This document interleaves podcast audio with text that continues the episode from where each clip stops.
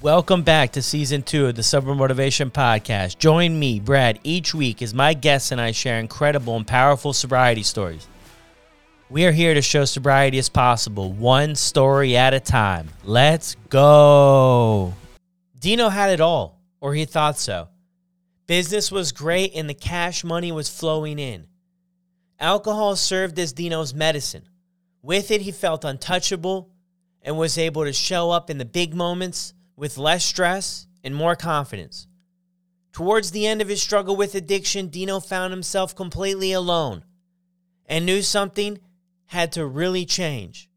Dino checked himself into treatment and checked his ego at the door. This is Dino's story on the Sober Motivation Podcast, the Sober Buddy app. This community is one of the most supportive I've ever seen starting with the meeting hosts who lead with support, kindness, and understanding. When someone falls, the community rallies to help support and encourage. People from all different countries who show up as strangers leave as friends. It is a true example of community and connection.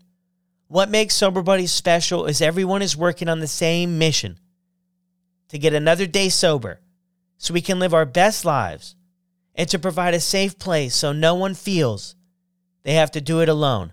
Check out the app today or head over to yoursoberbuddy.com and come and join us for some of our live support groups. It's hard to find the motivation to get sober when you're in the trenches of addiction. It's easy to say, I'll stop tomorrow or I'll cut back tonight. What's harder is putting action behind those words. That's why I've teamed up with SoberLink. SoberLink's remote alcohol monitoring system was specifically designed to help in your recovery, not just some breathalyzer you buy at the store. Small enough to fit in your pocket and discreet enough to use in public, SoberLink devices combine facial recognition, tamper detection, and real-time results so friends and family know instantly that you're sober and working towards your recovery goals. Visit soberlink.com slash recover to sign up and receive $50 off your device. Are you or a loved one struggling with alcoholism or substance use disorder? Palm Beach Recovery Centers can help. Their inpatient medical detox and residential facility provides personalized treatment to help you get back on track. Their experienced staff is here to support you every step of the way. For more information, visit their website, palmbeachrecoverycenters.com. How's it going, everyone? Brad here. Buckle up for this one. Incredible episode. Huge thanks to Dino. Now let's get to the show. Welcome back to another episode of the Sober Motivation Podcast. Today we've got my friend Dino with us. Dino, how are you? I'm doing great. Brad, how are you? I'm well, buddy. I told you before we jumped on here for the recording, I had my five kilometer walk this morning, so I'm fired up and I'm ready to put a good show together for the people. Let's do it. So, how we start every show is the same. What was it like for you growing up? What was it like for me growing up? You're talking to a serial entrepreneur for most of my life and still. But my earliest memories of growing up is I was encouraged by my parents to explore and believe that I could do anything and just dreaming big.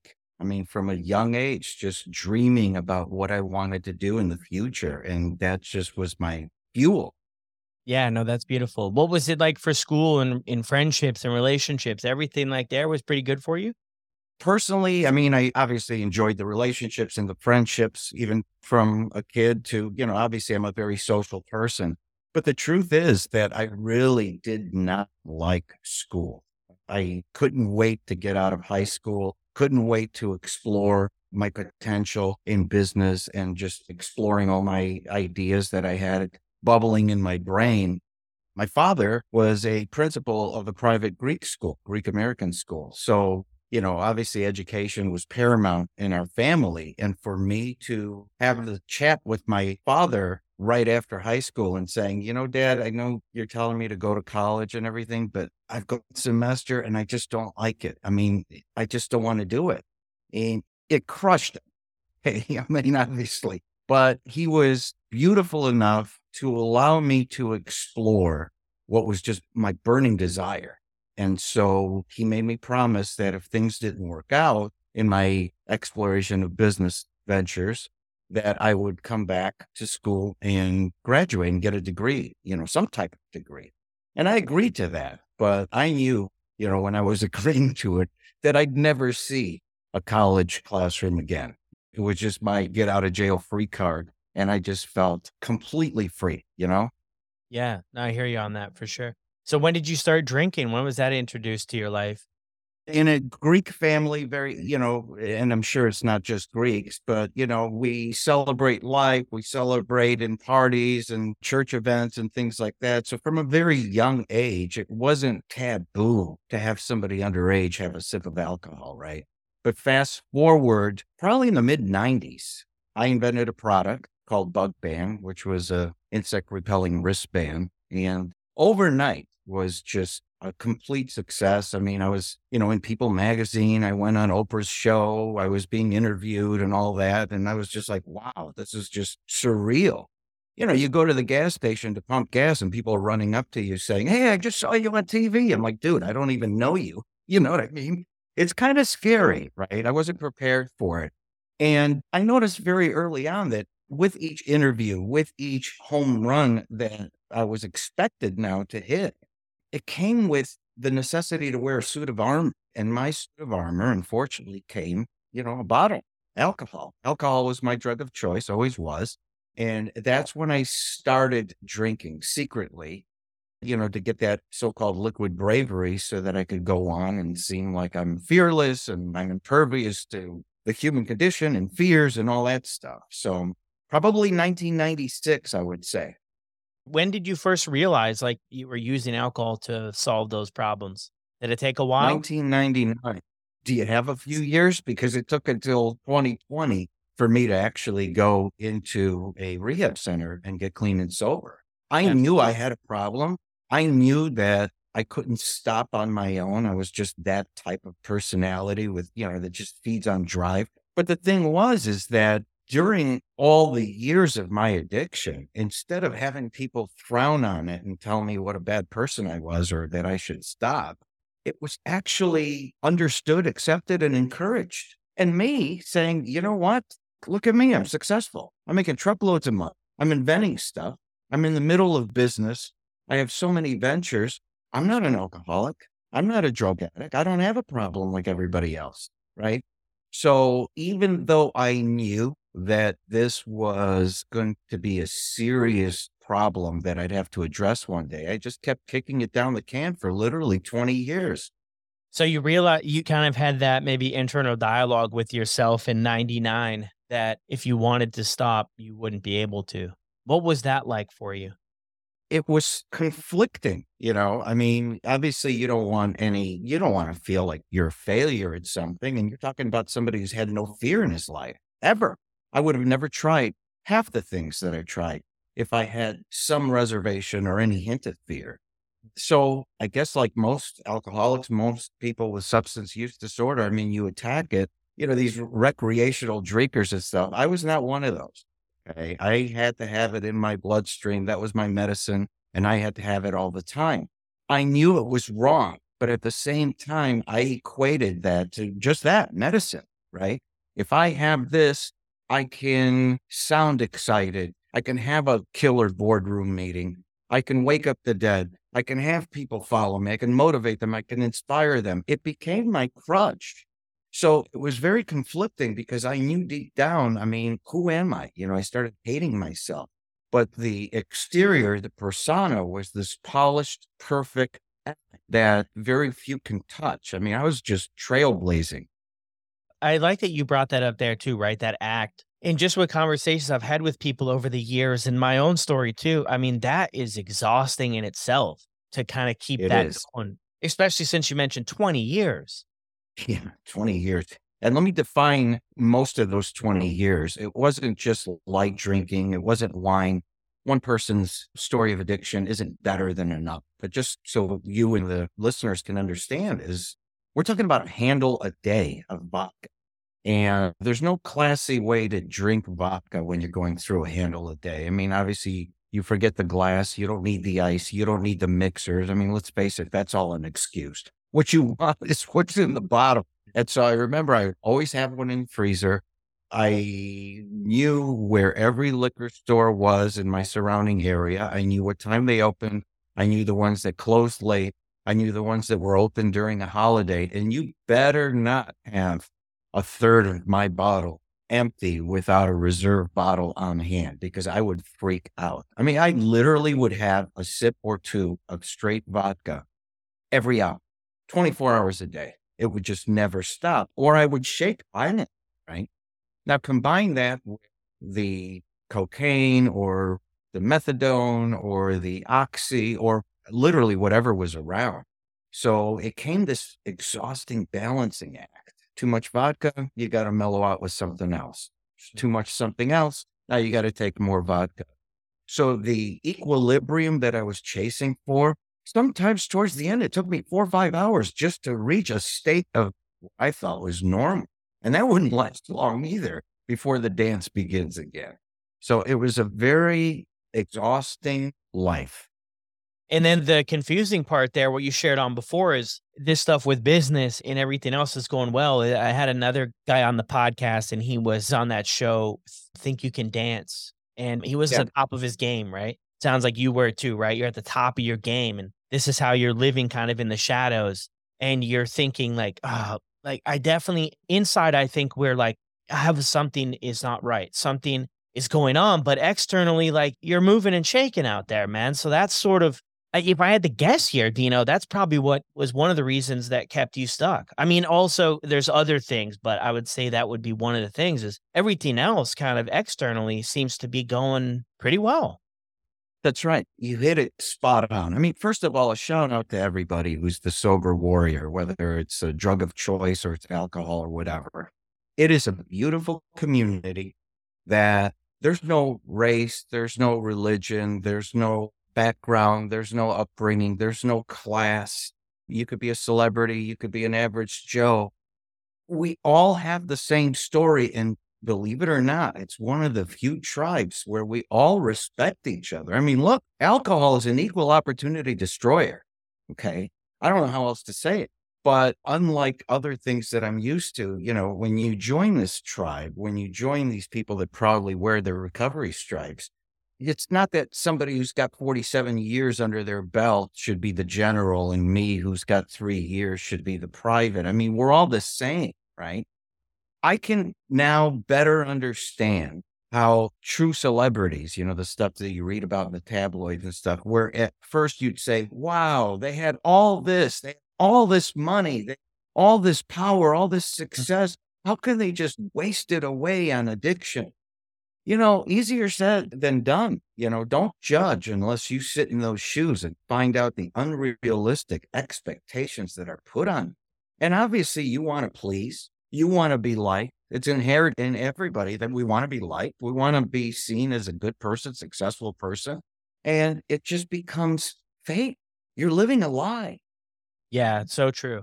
Sometimes I'll post a celebrity story and people will mention it's not common, but sometimes people will. Well, it must be nice to have all the funds, you know, to go to the nicest places. And I don't know what the answer is to that, but I don't know if it's harder for somebody who's going to have all the funds who could carry on completely the same way and experience less consequences than somebody with very little is going to experience a ton of life consequences jail getting kicked out of their house getting their lights cut off and stuff. You know i don't know both of those situations i think are going to pose an extreme challenge to getting sober. I heard this thing where you mentioned alcohol is an equal opportunity destroyer.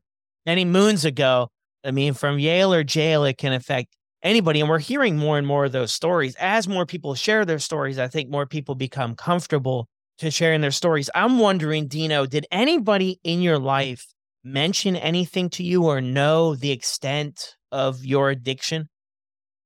Good question. Well, first of all, let me not discount the fact that I'm divorced three times.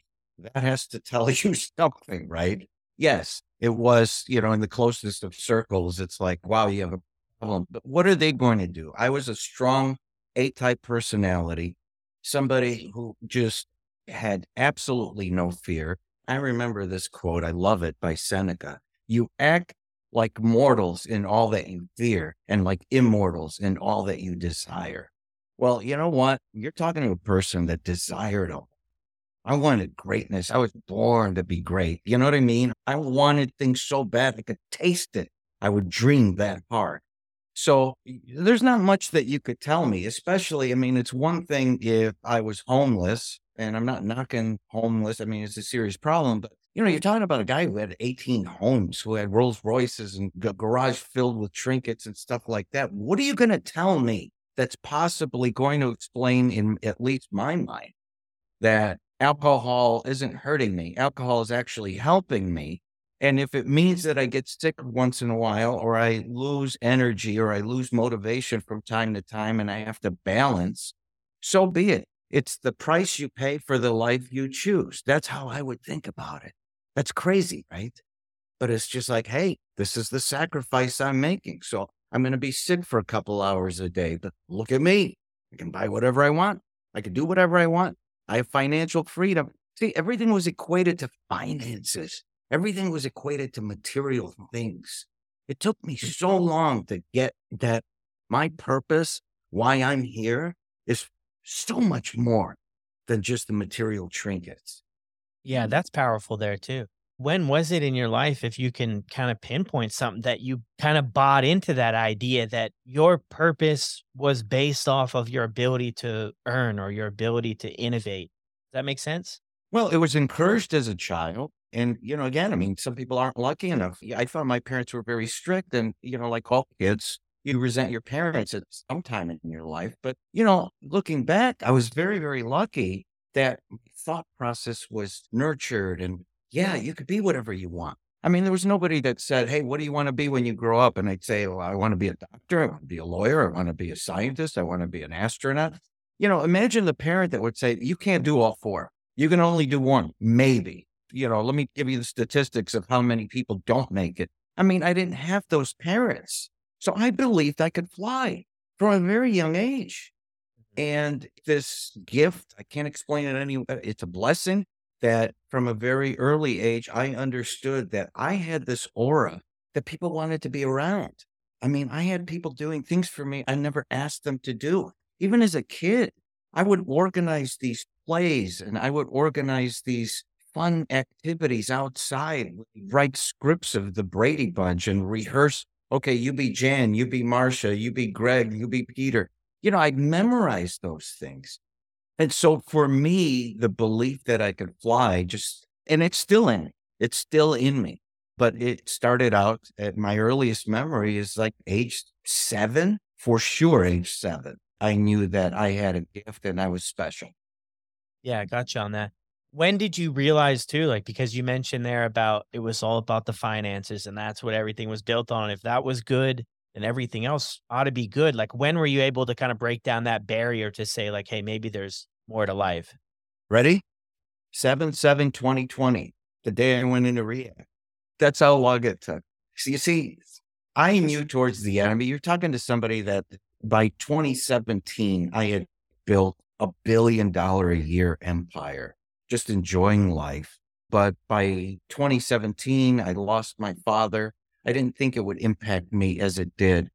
And it didn't hit me right away. I was more interested in making sure that all the people that were coming to the funeral had rooms, that my jet was ready to fly, that everything was done for people. But it hit me like six months later. So from 2017 until the time that I went into rehab, I wasn't showing up for work anymore. I wasn't showing up to the office, which is not like me. I had a windburned face which is typical of an alcoholic or a drug addict. I mean, I looked like crap, to be real frank with you.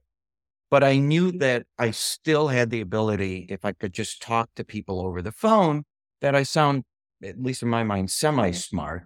They don't have to see me. They don't have to see my bloated body, but they could see me. But I mean, it got so bad where I would have these hallucinations. I remember I'm in this huge house, this compound, I call it in San Diego, and I have all these statues and beautiful things in my house. And there were many times that those bronze statues turned and looked at me and actually had a conversation with me. Or my cats were giving me sound business advice. I was off the rails by that time.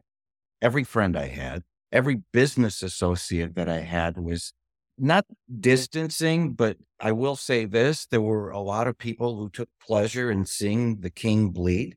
There were a lot of people that took pleasure in knowing that now that I'm in a weakened state, they can overtake me or feeding my paranoia. thinking, suggesting that there's people in my house and I need to carry guns. And I was just losing my mind.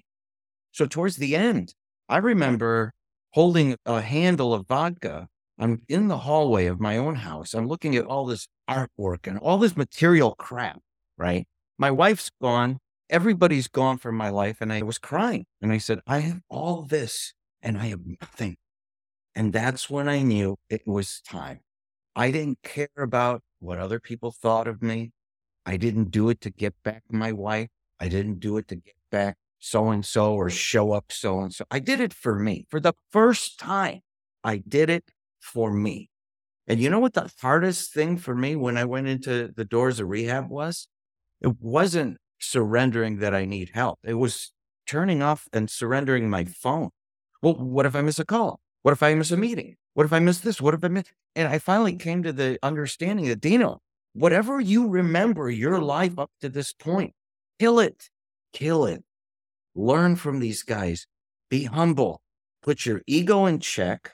Don't tell people what you were, or what you owned, or what you created. You're a regular guy and just learn. And all good things will happen after that. So it was really the first time in my life that I surrendered my ego at the door. And it was the best thing I could have done, Brad.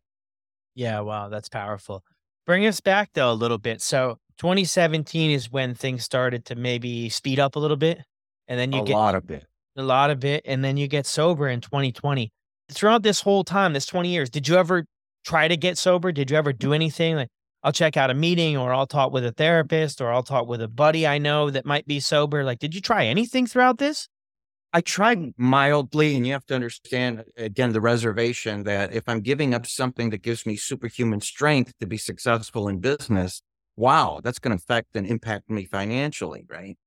But I did try a few times, and I'm not knocking the therapy or the work, but one of those times was with a psychiatrist. Now, you know, obviously they're there, they're useful and so forth. I'm not knocking the industry, but for me, my personal experience was they didn't want to hear what was in my head. They didn't care what my fears or phobias was. At least that's how I felt. All they wanted to do was experiment with dosage and up it every two weeks. And this is going to take six weeks to stay in your system. This is going to take long. And basically, all these, it would slow down my already lightning fast brain to the point of almost being a walking zombie. I threw all the prescriptions out and I started drinking again because I'm just like, uh-uh, I can't do this. My brain is my life. My thought process is connecting the dots that I see as far as opportunities is my life. You think I'm going to give that up so I could be Night of the Living Dead? I can't do that. And so I would always quickly just justify that. You see, that's why I'm drinking. You see, yeah, you know, I have heartburn. I have no stomach lining you know, everything bothers me. I don't look as good as I should look, but that's the sacrifice I have to do because now not only do I have an empire, but I have brokers and people working with me for me that I personally mentored and made millionaires. And for me, I cared more about them than me.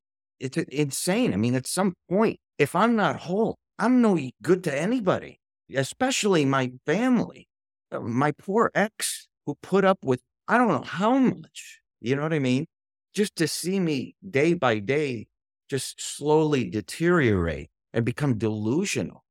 But the money was always there. You know, we want to have fun. Let's go shopping. Let's go on a huge vacation. Let's get the best hotel because we can. You know, why get the top penthouse? Because it's the best. I mean, that was the thought process. So it's kind of hard to unlearn that stuff. Yeah, there's a lot of different stuff that you were tied into. And I'm starting to see the big picture here now too. Like that there this was Yeah. just tied into everything, right? This was really tied into your identity. Like this was who you were. Correct. This was exactly who I was. And I put myself at such a high standard. It wasn't sustainable the way that I was living, but I just, you know, it's really, really difficult. I don't think there's anybody out there that when you hear people that say, well, just snap out of it or you need to slow down. Well, just think positive thoughts. Easier said than done. But when you're talking to an addict, whether it's the drug of choice or alcohol or both, whatever it is, right? We're all the same. Unless you're ready for your own reason, Nothing that somebody's going to tell you is going to matter. Nothing. You'll nod your head and you'll say, Hey, thanks. I know, but it doesn't matter. The only thing you're thinking about is making sure that you have a steady supply of drugs or alcohol or both to get you through your day. That's it. Yeah, so true.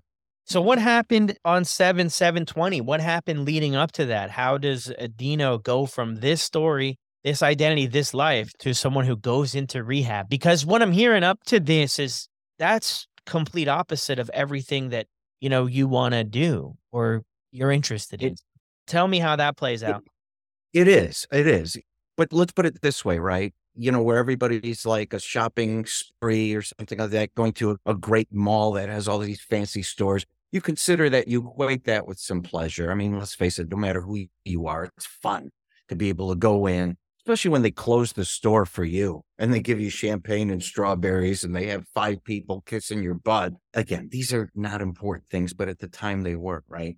But imagine now going to the mall over and over again. And I swear to God, you go to stores and pretty much you've already purchased everything that the salesperson is showing you there, it wasn't fun anymore, right? It wasn't fun anymore.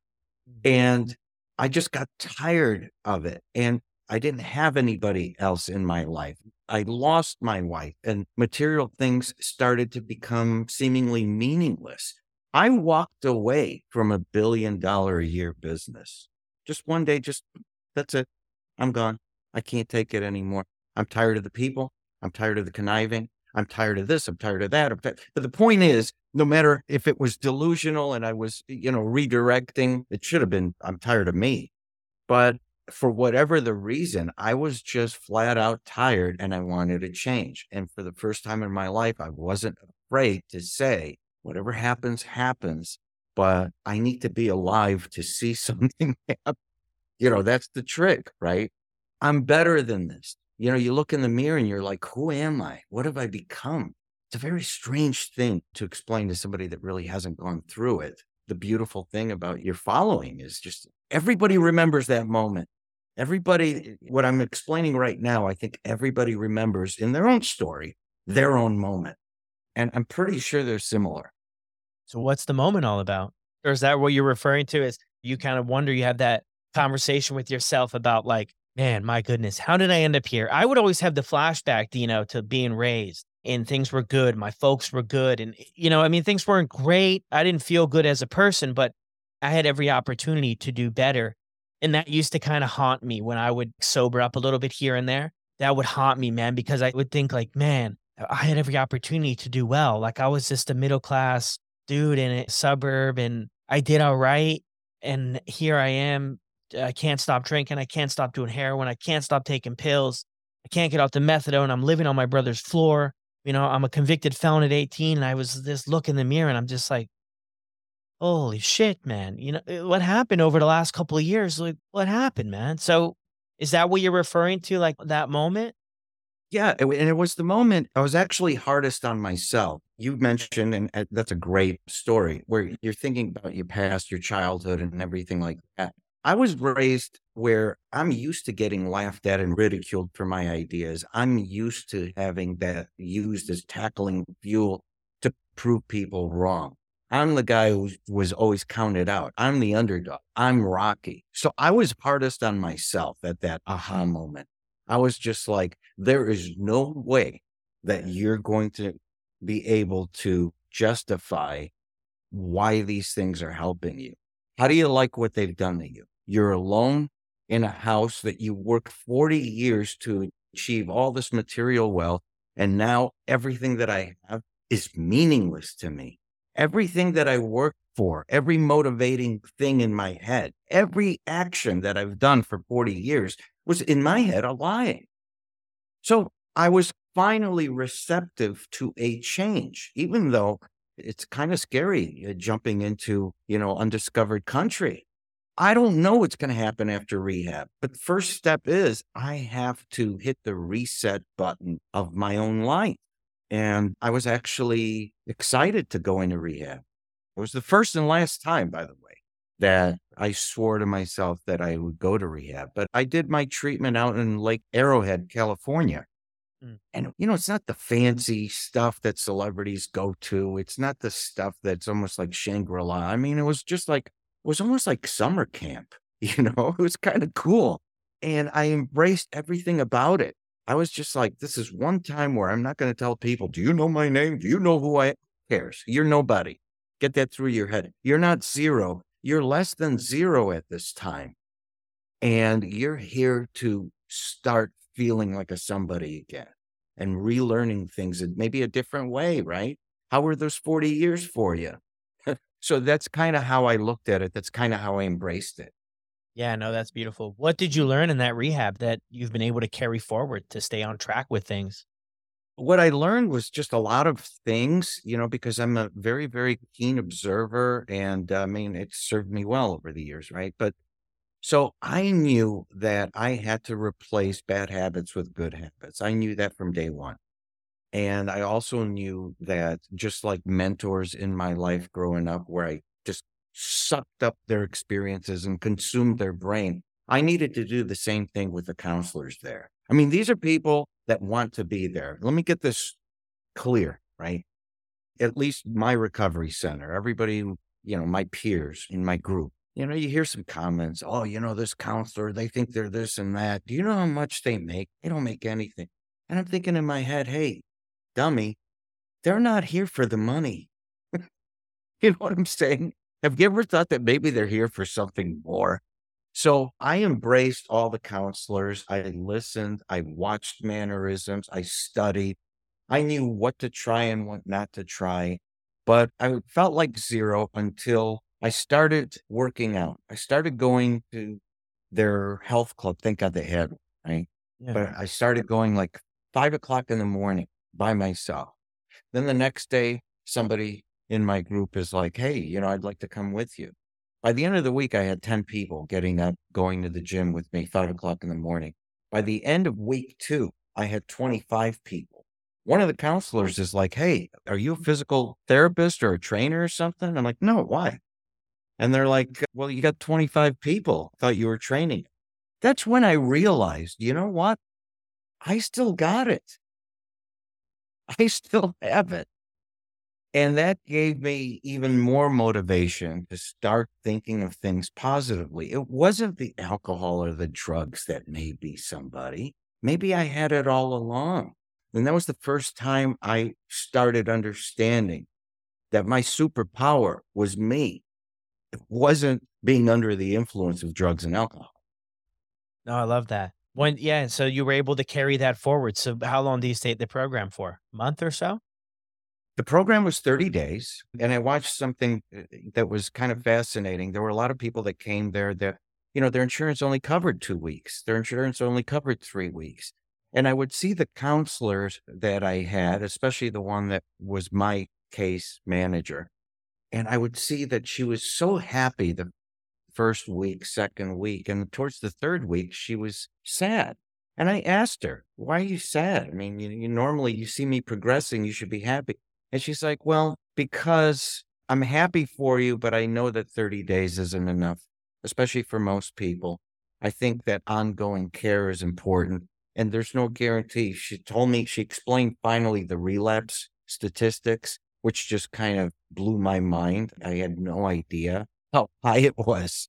And I knew that I was in a protective bubble, but the real life and real work started when I got out.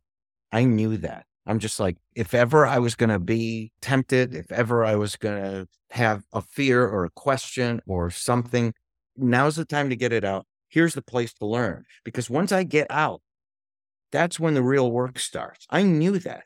I knew that. So when I got out of rehab, it was smack dab in the middle of a COVID lockdown.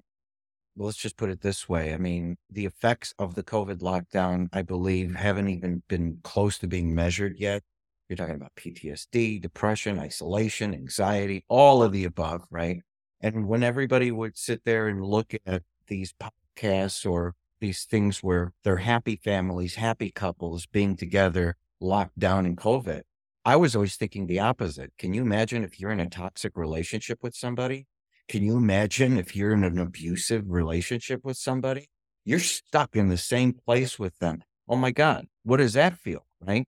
So I knew that I had to do something. I needed to just, eh, I couldn't be the only person feeling like this. And that there was a better way, a better life. And I decided to spend most of COVID not binge watching 456 episodes of Law and Order or, you know, what everybody else was doing, but I wrote a book because I believe that now more than ever, accelerated by COVID, people need hope.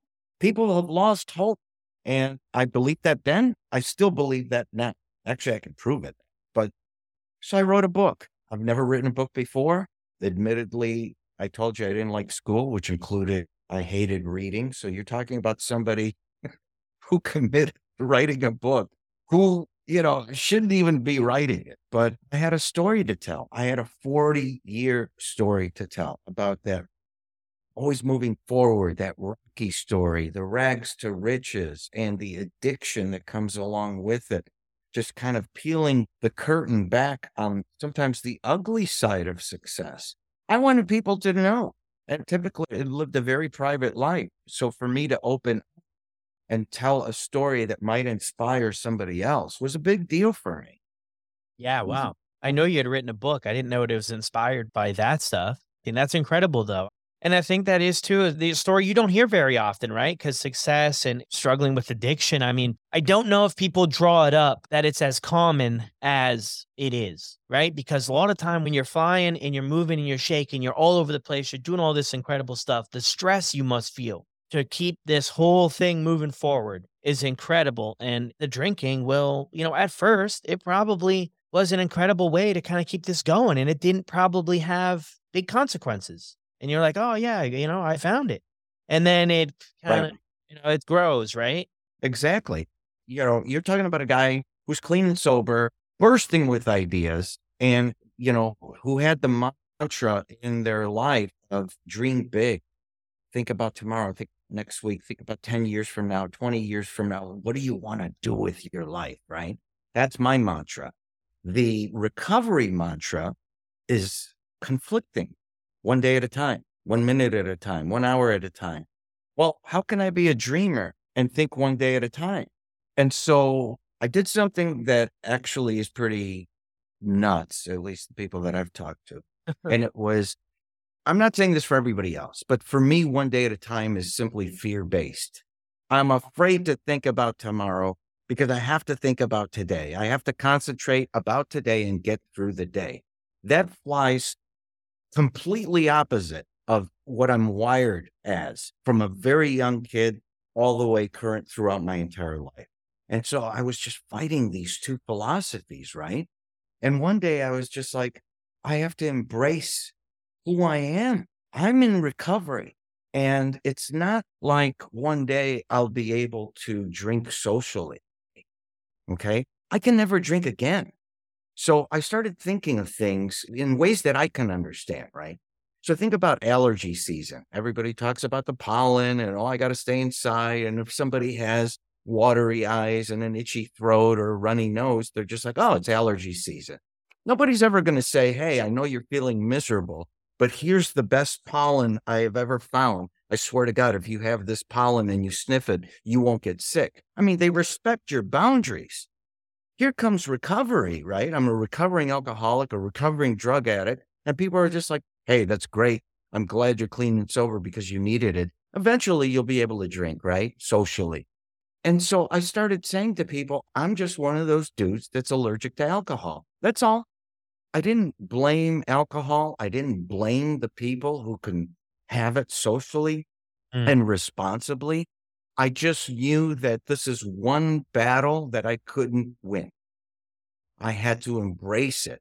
I had to learn and not be afraid of it. And so what I did is I didn't avoid bars. I didn't avoid beer commercials. I didn't avoid people that do drink. I avoided all my past. I just basically disintegrated all the drug dealers and all the people that just basically enabled me, right? Okay. We're talking about the new Dino post 7720. And here's a guy that wants to interact with society in all forms and not just look at it with rainbows and unicorns and be in this protective bubble because life isn't always a protective bubble. life comes with different challenges. And I wanted to basically like train for a marathon. I wanted to be able to interact and feel comfortable around the drug that destroyed my life. Uh, don't try this at home, but I will tell you, I have a fully stocked bar in my house. Not for me, doesn't tempt me at all. But if I do have friends and family, guests that come over and they happen to drink and they want to drink, then I'm able to offer it to them and not make them feel weird about, oh, what do you bring a recovering addicts? What do you bring them at the house? Do you bring soda? Do you act weird? Do you talk about alcohol? Do you turn the channel to a different one when you see a beer commercial or wine commercial or something for bourbon? No, that's mm-hmm. life in all forms. And so I attacked it in that way because I knew that if I had the broadest base of understanding my addiction, it would be easy for me to cope with and actually overcome. And that's what I did. Yeah, no, I love that. And everybody's going to have their way that works for them, their program. And some people are going to do this and this. And there's so many, you know, different ways. I mean, at the end of the day, the goal here is to, you know, stay sober, right? So we can live our best life. And however, right. when he gets there, like, man, I'm all for it, you know, whatever works for the people.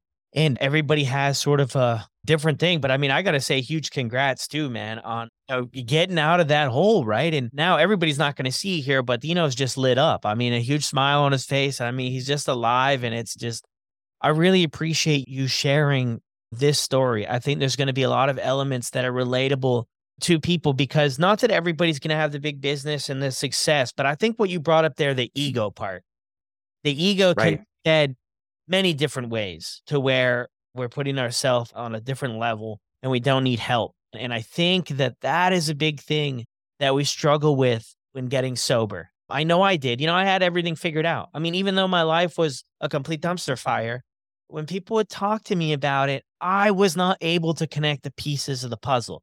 I did go to college and I got put on academic probation and then I got kicked out and I wanted to get my own apartment and I got my own apartment and I was evicted 4 months later and I got a new car and I lost the new car. I struggled to put the pieces of the puzzle together. When somebody would say, "Oh, well, you know, you had that or you had this and you lost it." Oh, it's you know, me, I was like, "It's no big deal." It just didn't matter and I'm like looking back, it's hindsight's always 2020 writing was on the wall a long time before, but that ego got in the way that I had it figured out. I'll make a comeback. I'll figure this out on my own. I don't need you or you or you. I don't need a program. I don't need to get sober. I mean, people go to the movies on Friday. I stay at my place and do cocaine. They spend a hundred bucks. I spend a hundred bucks. That's the way I thought about it. I mean, pure madness. But it's very typical. It's awesome what you're saying right now. It's very true. Yeah. So now, man, we've got a few more minutes before we wrap up, but what are you up to now? Like, what's rocking? I mean, D, you've got the book. What's the name of the book? And I also want to ask you, too, if you were able to sum up your entire message, I mean, the book, what you've shared here into like 30 seconds, what would it be? It's a simple statement.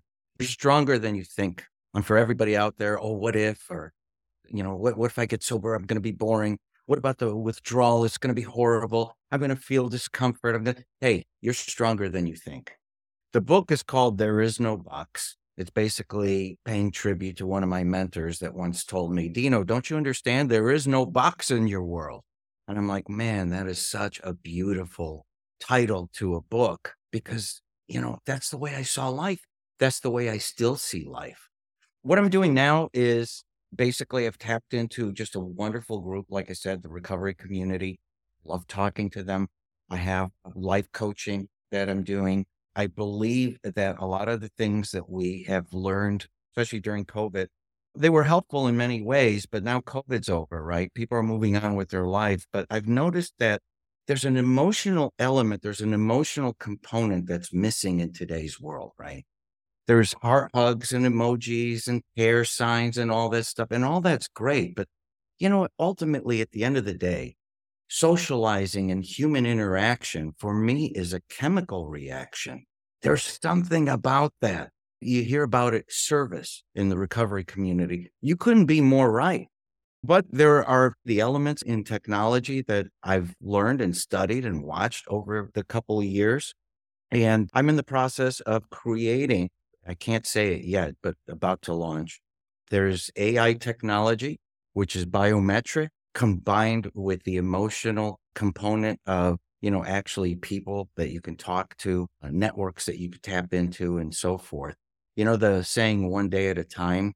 What if you had days? What if I could tell you, Brad, that you have a 98% likelihood that tomorrow at between four and five o'clock that you're going to feel withdrawals and that you may want to take a drink or do a drug. What would that do for you?